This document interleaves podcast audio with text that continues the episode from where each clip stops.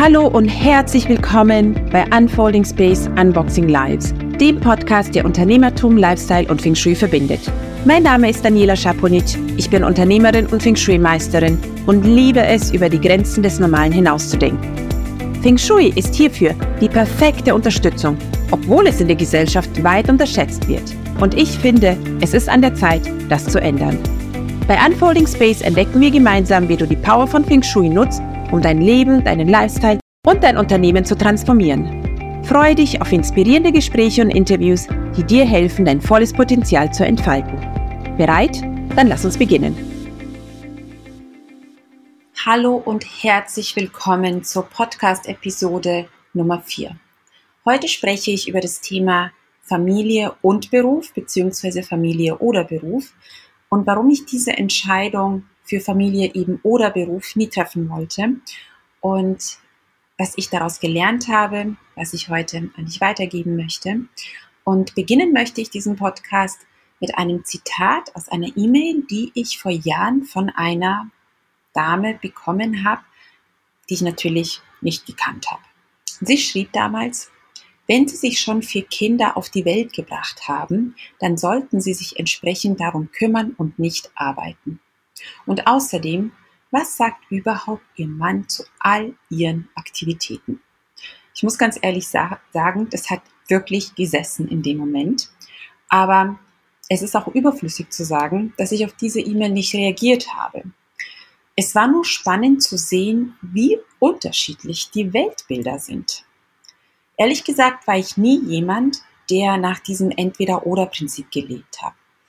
Ich habe mich immer gefragt, wie geht sowohl als auch. Wie kann ich das eine oder andere mit dem einen oder anderen verbinden? Ich meine, allein die Tatsache, dass ich vier Kinder habe und Unternehmerin bin und doch sehr viel reise, ist, glaube ich, so ein Beweis, wenn ich das so sagen kann, genau für dieses sowohl als auch Prinzip. Hm, ich sage immer, Mensch, dieses Mal, dieses Mal, also dieses Leben, haben mir die Meister des Lebens als Aufgabe gegeben, dass den Wert Freiheit, also die Freiheit als Wert ist mein höchster Wert mit, gemeinsam mit der Familie. Also ich habe zwei höchste Werte. Also es gibt nicht Top 1, sondern es gibt Top 1 und da sind zwei Werte da und das ist Freiheit und Familie.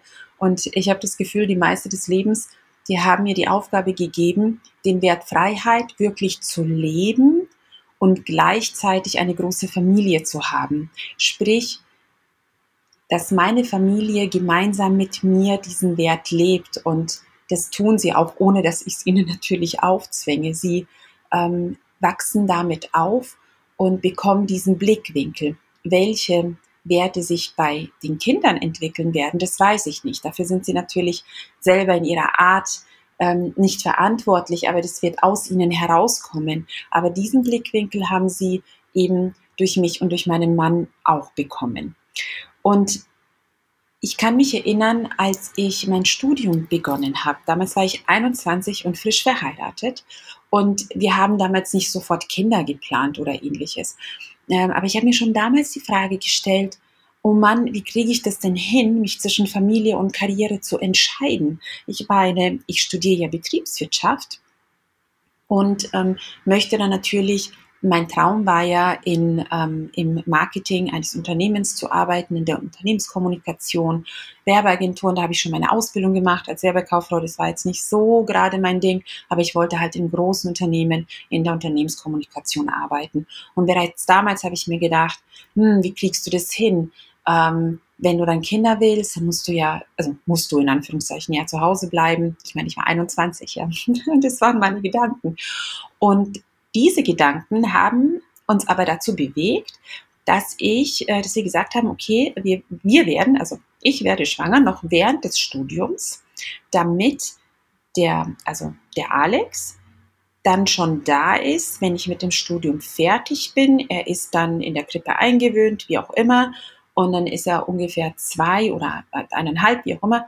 Und dann kann ich wirklich beruflich durchstarten, ohne den Druck zu haben, jetzt ein Kind bekommen zu wollen. Also das waren wirklich meine Gedanken. Das ist total verrückt. Und das hat natürlich nicht funktioniert. Also die Schwangerschaft hat funktioniert. Da sind wir auch super glücklich. Alex ist heute 23. Ähm, aber das mit dem Job hat nicht funktioniert, weil dann war ich jung, verheiratet, habe zwar einen perfekten Lebenslauf gehabt, ohne Lücke, äh, international, drei Sprachen.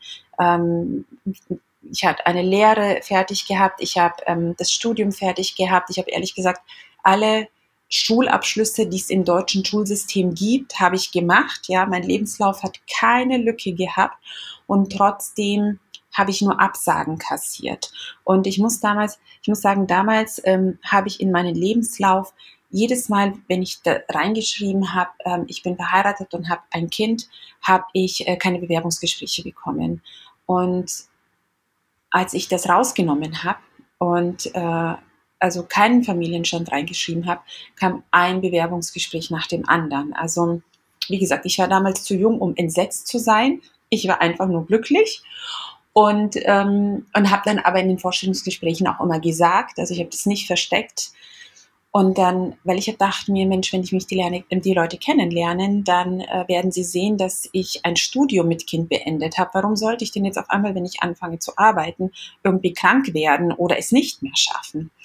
Und trotzdem waren die Gespräche wirklich großartig und ich habe den, ähm, den den Partnern, also den potenziellen Arbeitgebern dann auch gesagt, ähm, dass ich dann dass ich, äh, dass ich ein Kind habe und, und äh, verheiratet bin. Und dann hat man wirklich gesehen, wie ihnen die Kinnlade wirklich runtergeklappt ist. Und einige haben dann einfach gesagt, wissen Sie, wir haben so schlechte Erfahrungen gehabt oder äh, es ist ein zu großes Risiko, bla bla bla, wie auch immer. Ich kann mich an diese ganzen äh, Antworten gar nicht mehr erinnern und ich habe jedes Mal eine Absage kassiert.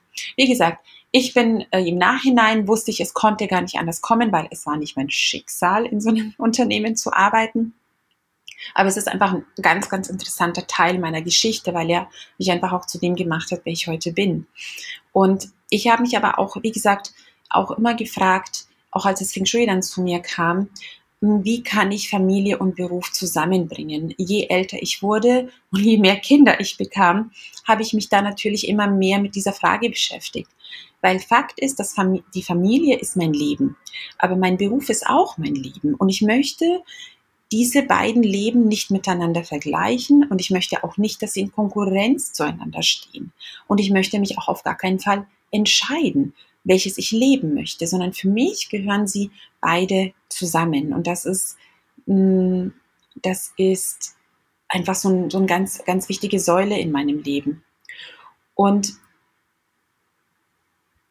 Fakt ist eben auch, dass in den letzten 20 Jahren meine Familie gewachsen ist. Also wir haben vier Kinder im Alter zwischen 23 und 8 und damit es uns nicht zu langweilig wird, also vor allem mir, ist Dragon, unser Schäferhund, als Verstärkung des Teams quasi vor zweieinhalb Jahren zu uns gestoßen. Also es hat die Familie nochmal richtig so, ja, äh, aufgemischt, lebendig gemacht, würde ich sagen.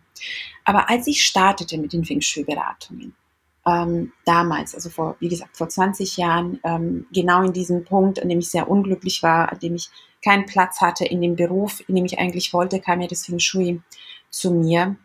Und äh, ich hatte zu dem Zeitpunkt einen Sechsjährigen, ein Baby und war mit dem dritten Kind schwanger. Also das dritte Kind war zu dem Zeitpunkt nicht geplant. Es war aber da, es war auf dem Weg.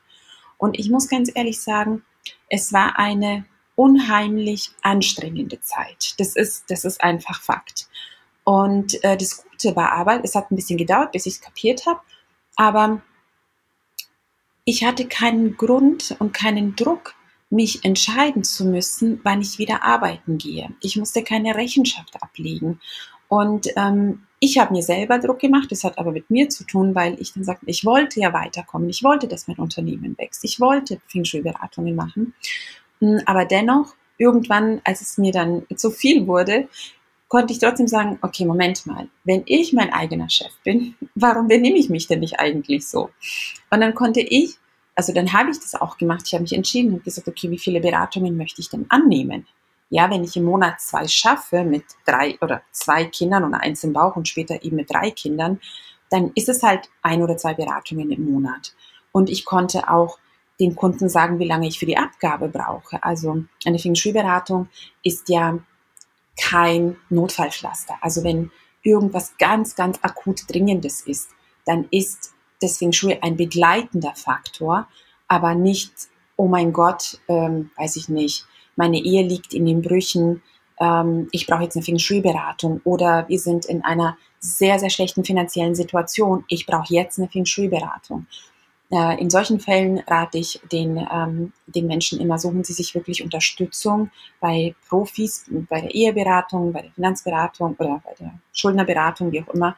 Mm, aber Feng Shui können wir auf jeden Fall machen, um zu gucken, welchen Anteil tragen die Räume da dran. Aber es ist nicht quasi die Lösung, ich mache was in den Räumen und dann fließt das Geld wieder oder meine Ehe ist wieder okay. Also deshalb konnte ich eben immer sagen, okay, der Abgabe, also ich kann Ihnen die Feng Shui-Beratung in vier Wochen geben oder in sechs Wochen oder manchmal in zwei Wochen. Und das hat wieder auch Raum geschaffen. Und ich konnte auch entscheiden, in welcher Form ich meine Arbeit präsentieren möchte. Fahre ich zu den Kunden, kommen die Kunden zu mir. Gut, damals, vor 20 Jahren, war das Thema Online natürlich nicht da. Das ist heute viel, viel mehr präsent. Mm, aber es ist einfach sehr, sehr viel Entscheidungsfreiheit äh, äh da. Und es gab auch niemanden, der mich vor die Wahl stellen konnte, entweder Job oder Familie, weil ich wollte, wie gesagt, ne, beides. Ich wollte sowohl Karriere als auch Familie, aber eben zu, nicht nur zu meinen Konditionen, sondern ich habe so eine ganz bestimmte Vision gehabt. Und die Arbeit als äh, Feng Shui-Beraterin oder, naja, wenn man, weißt du, wenn du Feng Shui lernst, dann ist es nicht nur, dass du Feng Shui-Beratungen machen kannst, sondern da kommt ein, ein ganz, also es ist das Wissen und du kannst es ganz unterschiedlich zu den Menschen bringen. Also ich habe Beratungen gemacht, ich habe Workshops gemacht, ähm, ich habe Ausmisscoachings gemacht. Also es gab ganz viele verschiedene Sachen. Ich habe Bücher geschrieben, ähm, Blogs geschrieben. Also es gibt verschiedene Arten, wie man, ähm, wie man mit dem Wissen umgehen kann. Und das ist ja auch ein, ein ganz, ganz großes ähm, Stück Freiheit. Zugegeben, ich habe zum Teil wirklich viel gearbeitet. Ich weiß manchmal, haben sich mein Mann und ich wirklich die Klinke in die Hand gedrückt. Er kam von der Arbeit und ich stand schon mit, meinem, mit meinen Beratungsunterlagen bereit, fertig angezogen, Kinder versorgt und dann kam er nach Hause und gesagt, so, und ich bin jetzt auf dem Weg äh, zu meiner Feng Shui-Beratung und dadurch, ähm, dass viele Kunden eben auch Privatpersonen sind, sind Abendtermine damals wirklich, also nicht damals, sondern auch heute, auch eine sehr, sehr gute Möglichkeit, dann eben zu arbeiten wenn jetzt der Mann zu Hause ist oder wenn das Kind betreut ist, wie auch immer. Also jetzt für mich als Familie, also oder für mich als Mutter. Und der Schlüssel war aber auch, die Verantwortung zu übernehmen für das, was ich machte. Also es ist nicht nur, ah, es wird irgendwie und äh, ich probiere es mal aus und äh, ja, weiß nicht, die Energie arbeitet für mich oder gegen mich, sondern es war wirklich, dass ähm, diese Freiheit, mir das alles einzuteilen und dann die Verantwortung dafür zu, äh, zu übernehmen, dass ich mein Leben kreiere, so wie ich es gerne hätte, für mich persönlich, also in meinem Rahmen, dann natürlich in Verbindung zu dem Leben meiner Familie. Das ist ja auch noch ein wichtiger Schnittpunkt. Das ist, finde ich, immer so ein ganz wichtiger Schlüssel, die Verantwortung immer bei, bei sich zu belassen. Mm, es gab aber auch eine Zeit, wo das Ganze aus dem Gleichgewicht geraten ist. Und es war 2015. Ähm, 2015, 2016. Ähm, Luca kam 2015 im Oktober zur Welt und da war schon wahnsinnig viel los. Und 2016 leitete ich dann tatsächlich drei Feng Shui-Ausbildungsgruppen, damals noch komplett im Präsenzunterricht, immer am Wochenende. Also es waren drei Ausbildungsgruppen, das heißt, ich arbeitete an drei Wochenenden parallel dazu das normale, ähm, die normale Tätigkeit im Laufe der Woche und Familie und Baby. Also es war wirklich das Jahr 2000, im Jahr 2016 habe ich von 52 Wochenenden ungefähr 33 gearbeitet. Es war zum Teil so weit, dass ich gar nicht mehr wusste, ähm, welcher Tag es ist. Und das war natürlich alarmierend. Und das alles, und ich muss sagen, ich bin ähm, 2016 äh, im Burnout gelandet und das alles, als ich mir dann meinen Gewinn angeschaut habe von 2016, waren es 66.000 Euro und ich war stolz wie Oscar und lag mit einem Burnout da. Ähm, zum Glück hatte ich Mentoren an meiner Seite, die gesagt haben, also ab dann, ja, die gesagt haben, Moment mal, Daniela, irgendetwas ist hier nicht im Gleichgewicht. Ja, Beruf und Karriere und Familie, das ist super, aber irgendwo hast du dich da verrannt. Und ja, ich habe vor lauter Tun, Tun, Tun die Scheuklappen aufgesetzt und war dann überfokussiert und überperfekt organisiert dass da, ich habe dem Flow und der Magie und der, dem, dem weiblichen Prinzip des Empfangens gar keinen Platz gelassen, gar keinen Raum gelassen, weil ich so im Übermanagen war von all diesen Dingen, dass es mich dann letztendlich konnte ich die Energie nicht mehr halten, ich konnte den Stress nicht mehr halten und bin dann eingeknickt. Und das war natürlich ein, ein riesen äh, Lernprozess für mich. Jetzt rückblickend bin ich natürlich weise und schlau, aber so geht es in unseren Lektionen, wenn wir sie lernen, dann stecken wir halt in der Situation und verstehen es erst im Nachhinein. Da gibt es ein Sprichwort dazu. Das Leben kannst du nur vorwärts leben und nur rückwärts verstehen. Und das ist, das ist so perfekt, genau auch für diese Situation, die ich damals erlebt habe. Also hat, traf ich da die Entscheidung, etwas müsste sich ändern. Also das war klar. Ich habe meine Ausbildungsgruppen natürlich fertig gemacht und habe dann gesagt, also ich habe die Ausbildungskonzepte angepasst. Ich habe gesagt, ich arbeite maximal ein Wochenende pro Monat. Mittlerweile arbeite ich nicht am Wochenende. Ich arbeite auch nicht am Abend, nicht am Nachmittag. Es gibt ein paar Ausnahmen, wenn Übungscalls sind für die Ausbildungsgruppe und so weiter. Aber grundsätzlich ähm, arbeite ich nicht und es waren riesen, riesen Schritte. Natürlich sind da einige Jahre dazwischen verlangen. Ich arbeite schon, vergangen. Ich arbeite schon seit einigen Jahren nicht mehr am Wochenende.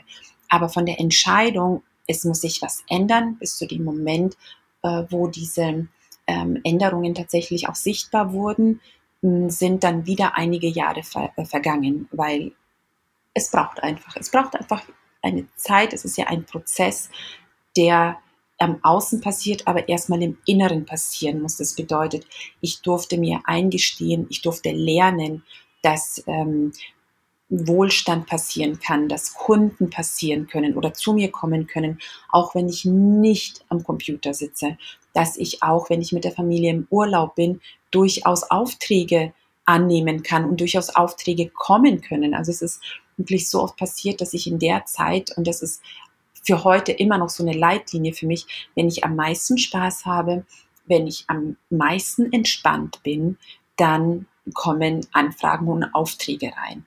Und ich gebe zu, ich bin auch jemand, der wirklich gerne arbeitet und auch mal viel arbeitet und sich da auch mal in der Arbeit verliert. Und jedes Mal, je mehr ich in, in dieses maskuline Extreme gehe von tun, tun, tun, habe ich das Gefühl, Mann, es bewegt sich nichts. Und ich mache ja so viel und nichts bewegt sich.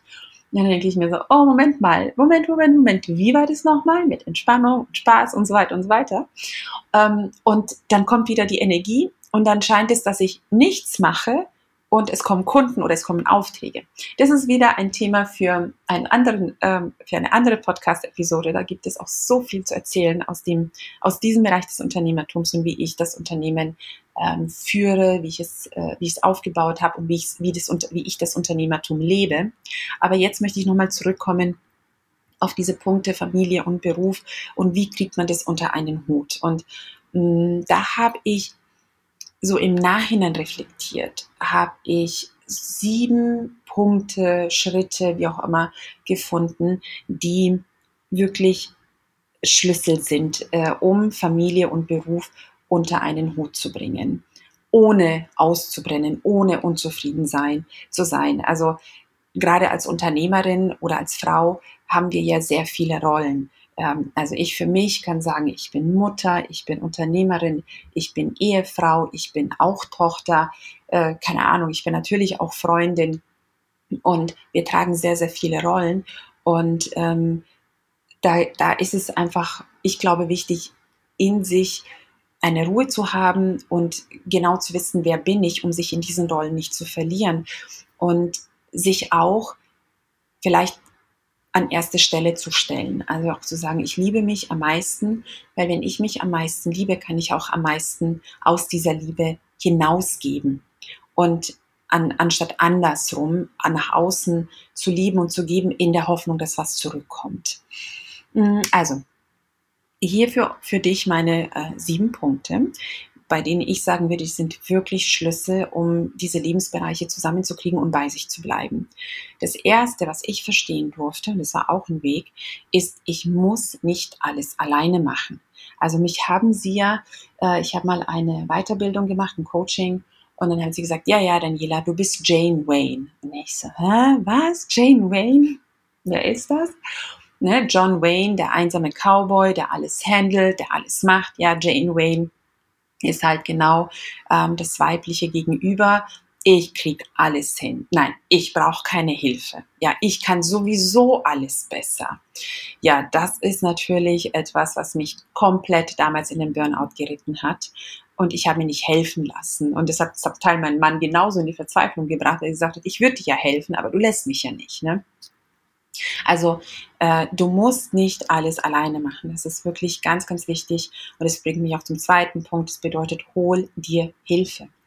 Ähm, hol dir Unterstützung bei den Dingen, die du wirklich brauchst. Also ich weiß, irgendwann habe ich dann jemanden gehabt, der äh, mit den Kindern auf den Spielplatz gegangen ist.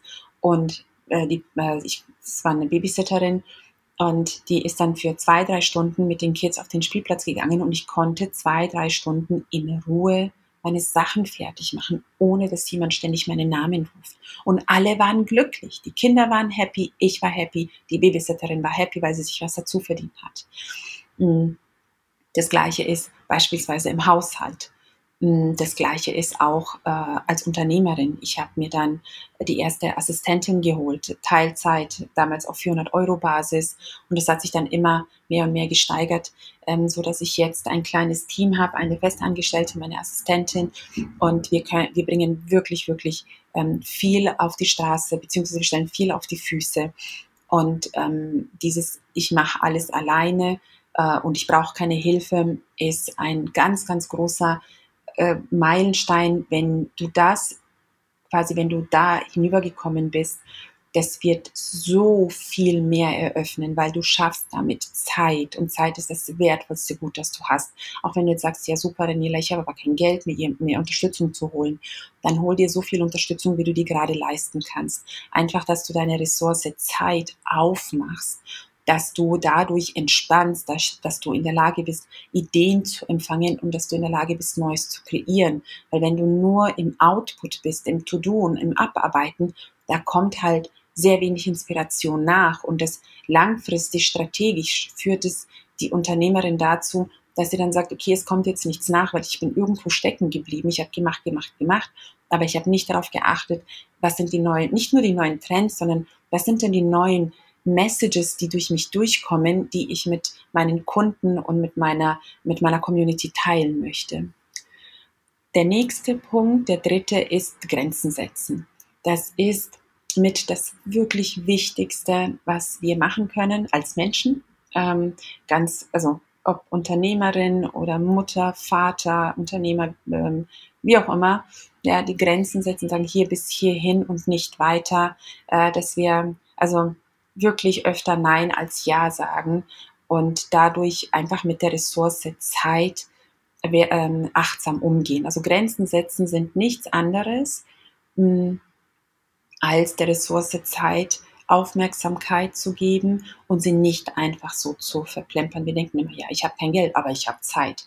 Und das ist etwas, was du wirklich umdrehen solltest, weil Geld kann man irgendwie immer verdienen, wenn man bei Gesundheit ist.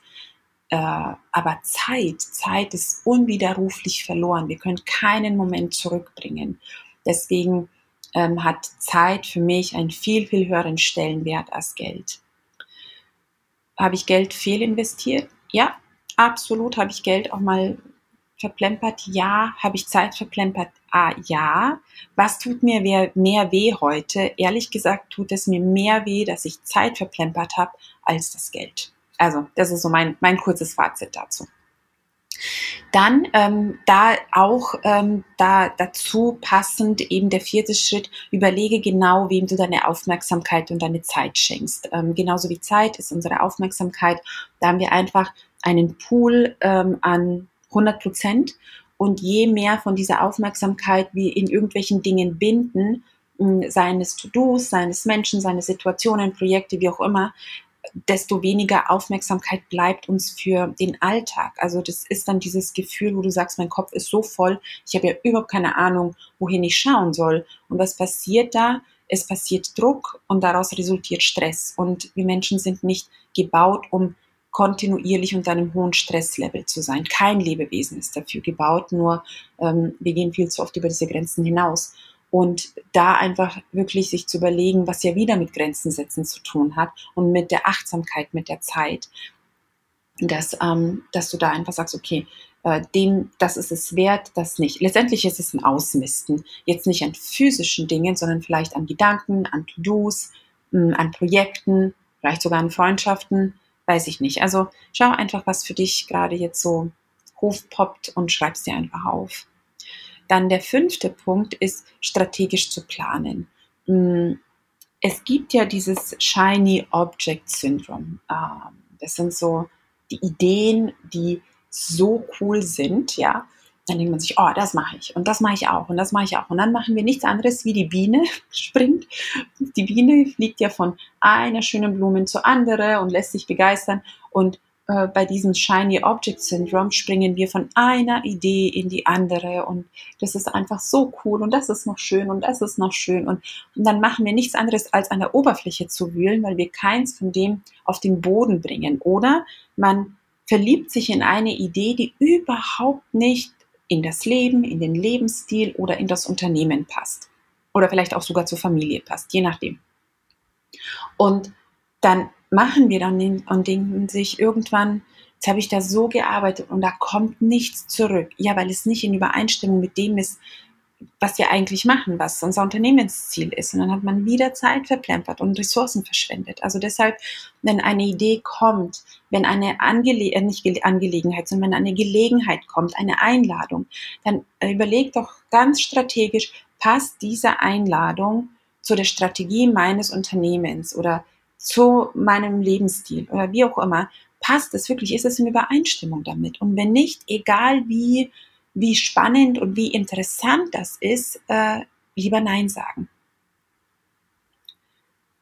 Der nächste, der vorletzte Punkt ist Folge deiner Leidenschaft statt nur To-Dos zu verfallen. Also ja, wir müssen Dinge abarbeiten, ohne Frage, aber die Leidenschaft und die Inspiration ist das, was unsere Lebensenergie hochhält und was uns letztendlich wieder die Power gibt, die daraus resultierenden To-Dos zu erledigen. Und das da will ich gar nicht so viel dazu sagen. Also da, wo, es innen, ja, dieses Feuer sich entzündet und sagt, oh mein Gott, das ist so genial, da könnte ich Tag und Nacht durcharbeiten. Wieder, ne? Es sollte strategisch in Übereinstimmung sein mit dem, was man macht, worauf das Unternehmen ausgerichtet ist. Und dann wirklich immer wieder zurück in die Leidenschaft gehen. Immer wieder schon, weil die To-Dos, unser Verstand, der ist so intelligent und er, er ist ja auch so brillant, was sehr großartig ist. Nur die Kehrseite ist halt, dass wir dann auf einmal To-Dos entwickeln und sich denkt, wenn man da Stopp sagen würde, dann sagen wir, Moment, wo führt mich denn dieses To-Do hin? Brauche ich das denn überhaupt? Denkt man sich, nee, äh, wo kam das her? Kann einfach ersatzlos gestrichen werden. Also dieses Reflektieren immer wieder von dem, was ich mache, ist es immer noch äh, aus der Leidenschaft oder ist es irgendwie ein To-Do, was vorher gekommen ist? Letztendlich ist es auch eine Art Ausmistens. Also dieses immer wieder mal stoppen, immer wieder mal reflektieren und immer wieder mal ausmisten, eben auch an To-Dos in dem Fall. Und der siebte Punkt ist, bleib deinen Werten treu. Also, wie gesagt, mein äh, Wert ist Familie und mein, meine größten zwei Werte sind Familie und Freiheit. Und die Werte tausche ich nicht für nichts in der Welt. Ich weiß, vor vor einigen Jahren habe ich an einem großen äh, Projekt gearbeitet äh, mit einem Architektenbüro. Mm, und die, das ist schon einige Jährchen her. Und äh, wir haben wirklich super gut zusammengearbeitet und die haben mir eine, eine Festanstellung als Feng Shui-Expertin äh, angeboten. Das muss man sich mal vorstellen. In einem Architektenbüro eine Festanstellung als Feng Shui-Expertin angeboten zu bekommen. Und dann dachte ich mir, wow, ne, wie cool. Aber dann dachte ich, Moment mal, das hat nichts mit meinem Wert für Freiheit zu tun. Es ist zwar sicher, äh, ja, vermeintlich sicher und die Umgebung ist cool und so weiter, aber ich bin wieder weisungsgebunden und so weiter und so weiter. Und dachte ich mir, nee, nee, nee, nee, vielen, vielen Dank. Also wir können gerne auf Projektbasis weiterarbeiten, aber anstellen werde ich mich nicht lassen. Also egal ähm, in welche, wie gesagt, Richtung das Unternehmen geht, dein Lebensstil geht, wie auch immer, vergiss deine Werte nicht.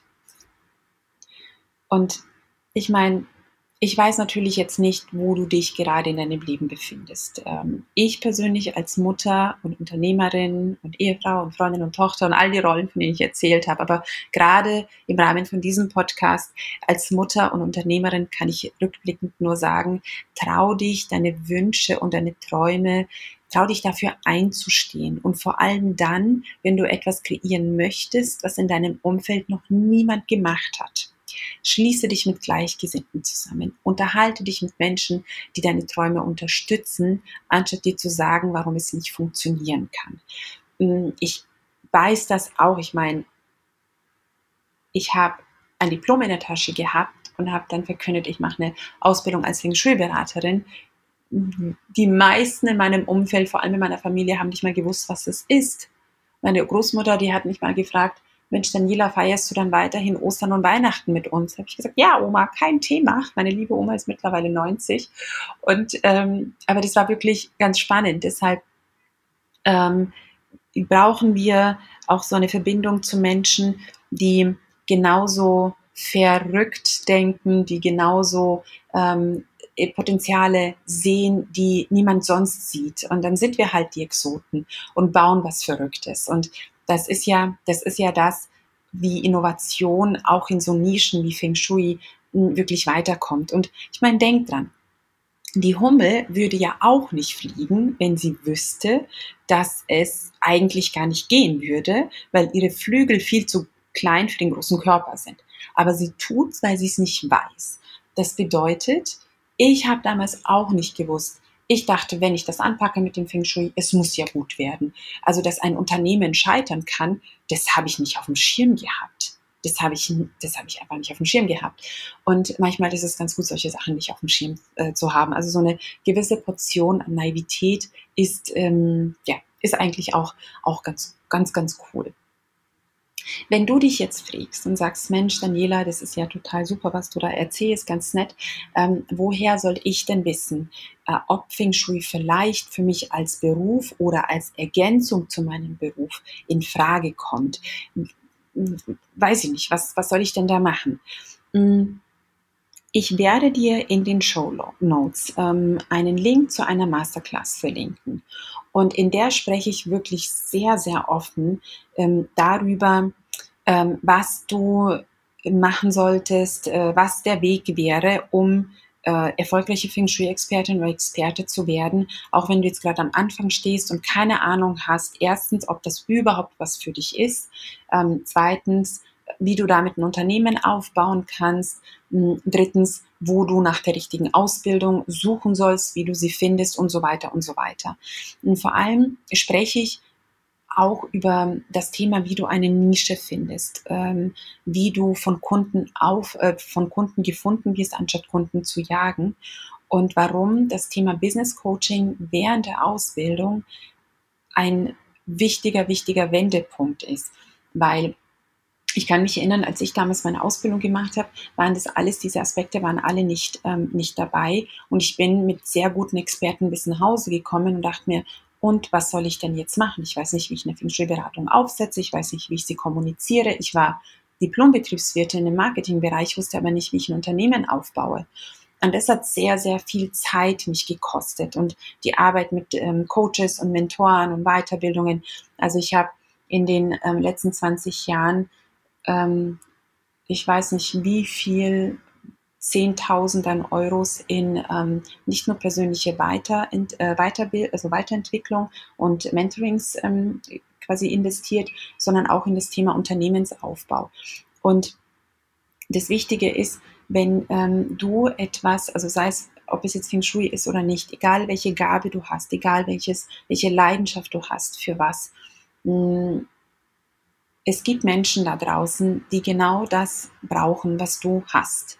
Wenn diese Menschen aber nicht wissen, dass es dich gibt, wie sollen sie dich denn kontaktieren? Also und deshalb ist es wichtig, diesen Aspekt, und deswegen habe ich ihn auch in die Ausbildung mit eingebunden, dass man zumindest beginnt, die Struktur für das Unternehmen aufzusetzen, dass man beginnt, nach außen zu gehen, die ersten Feng noch während der Ausbildung macht, um Praxis äh, zu gewinnen um dann nach der Ausbildung nicht dazustehen wie ich damals und sagen, ja, was mache ich denn jetzt und überhaupt, sondern du bist dann wirklich fertig. Du hast dein Handbuch, du hast deinen ersten Kunden gehabt, du hast auf jeden Fall deine erste Projektpräsentation gehabt, du bist wirklich bereit. Und äh, über das die wenigsten sprechen, und zwar das Thema Geld. Hm, ich sag dir, mit welchem, also wie viel du für deine Feng Shui-Beratungen verlangen solltest. Ähm, und mit welchem Einkommen du rechnen kannst und wie du den Shift, wenn du angestellt bist und sagst, eigentlich möchte ich langfristig meine Anstellung kündigen, und äh, nur von meiner Selbstständigkeit leben, dann sage ich dir auch in dieser Masterclass, wie du das machen kannst. Also, weil es ist ein Prozess, es ist nicht so, heute kündige ich und dann mache ich die Feng Shui-Ausbildung und dann bin ich in sechs Monaten vielleicht, also ich habe Teilnehmer gehabt, die haben in der Feng Shui-Ausbildung die gesamte Investition für die Ausbildung zurückverdient über Projekte und haben dann einfach laufend Projekte gehabt. Das kommt auf jeden Fall vor. Ähm, die Regel ist, dass der Umschwung von Angestelltenverhältnis zur Selbstständigkeit zwischen ein und eineinhalb Jahre dauert. Und das ist auch ein gesunder Umschwung ohne, weil was, das Letzte, was wir wollen, ist Druck, weil Druck ist Gerümpel im System und lässt das Chi und die Gelegenheiten nicht fließen. Ähm, genau, ich möchte jetzt aber nicht zu viel von der Masterclass vorwegnehmen, sondern einfach nur sagen, wenn du Interesse daran hast und ähm, mehr als nur gelesene Informationen im Sinne von, was ist in der Ausbildung mit drinnen und äh, welche Schulen lernen wir und wie ist die Ausbildung strukturiert und so weiter, sondern wirklich hinter die Kulissen schauen möchtest, äh, wie der Beruf aufgebaut ist, wie du den Beruf nutzen kannst oder wie du das Wissen nutzen kannst, um deine Selbstständigkeit zu entwickeln oder äh, das Wissen in deine bestehende Selbstständigkeit einzubinden, dann würde ich dir wirklich empfehlen, dir 45 Minuten Zeit zu nehmen und dir einen Kaffee oder einen Tee zu holen und äh, es dir wirklich gemütlich zu machen und dir die Masterclass anzuschauen. Gut, meine Lieben, ähm, dann äh, danke ich dir wirklich von ganzem Herzen, dass du heute dabei warst und möchte zum Abschluss noch einen Satz hier äh, vorlesen, den ich mir aufgeschrieben habe äh, zu diesem ganzen, äh, was ich, für dem ich heute, äh, über das, was ich heute gesprochen habe, Familie und Beruf. Und letztendlich hat es ja auch viel mit Entscheidungen zu tun. Ähm, und zwar Wunder geschehen, Magie passiert, wenn du beginnst, deinen Lebensstil zu kreieren und dann eine Karriere zu wählen, die zu deinem Lebensstil passt, anstatt deinen Lebensstil von deinem Beruf diktieren zu lassen. Hätte ich das damals gemacht, wäre Alexander, unser ältester Sohn, vielleicht wahrscheinlich ein Einzelkind geblieben und ich würde heute nicht hunderte von Menschen inspirieren und sie dabei unterstützen, ihren Lebensträumen Raum zu geben. Ich danke dir von ganzem Herzen und wir hören uns in der nächsten Episode.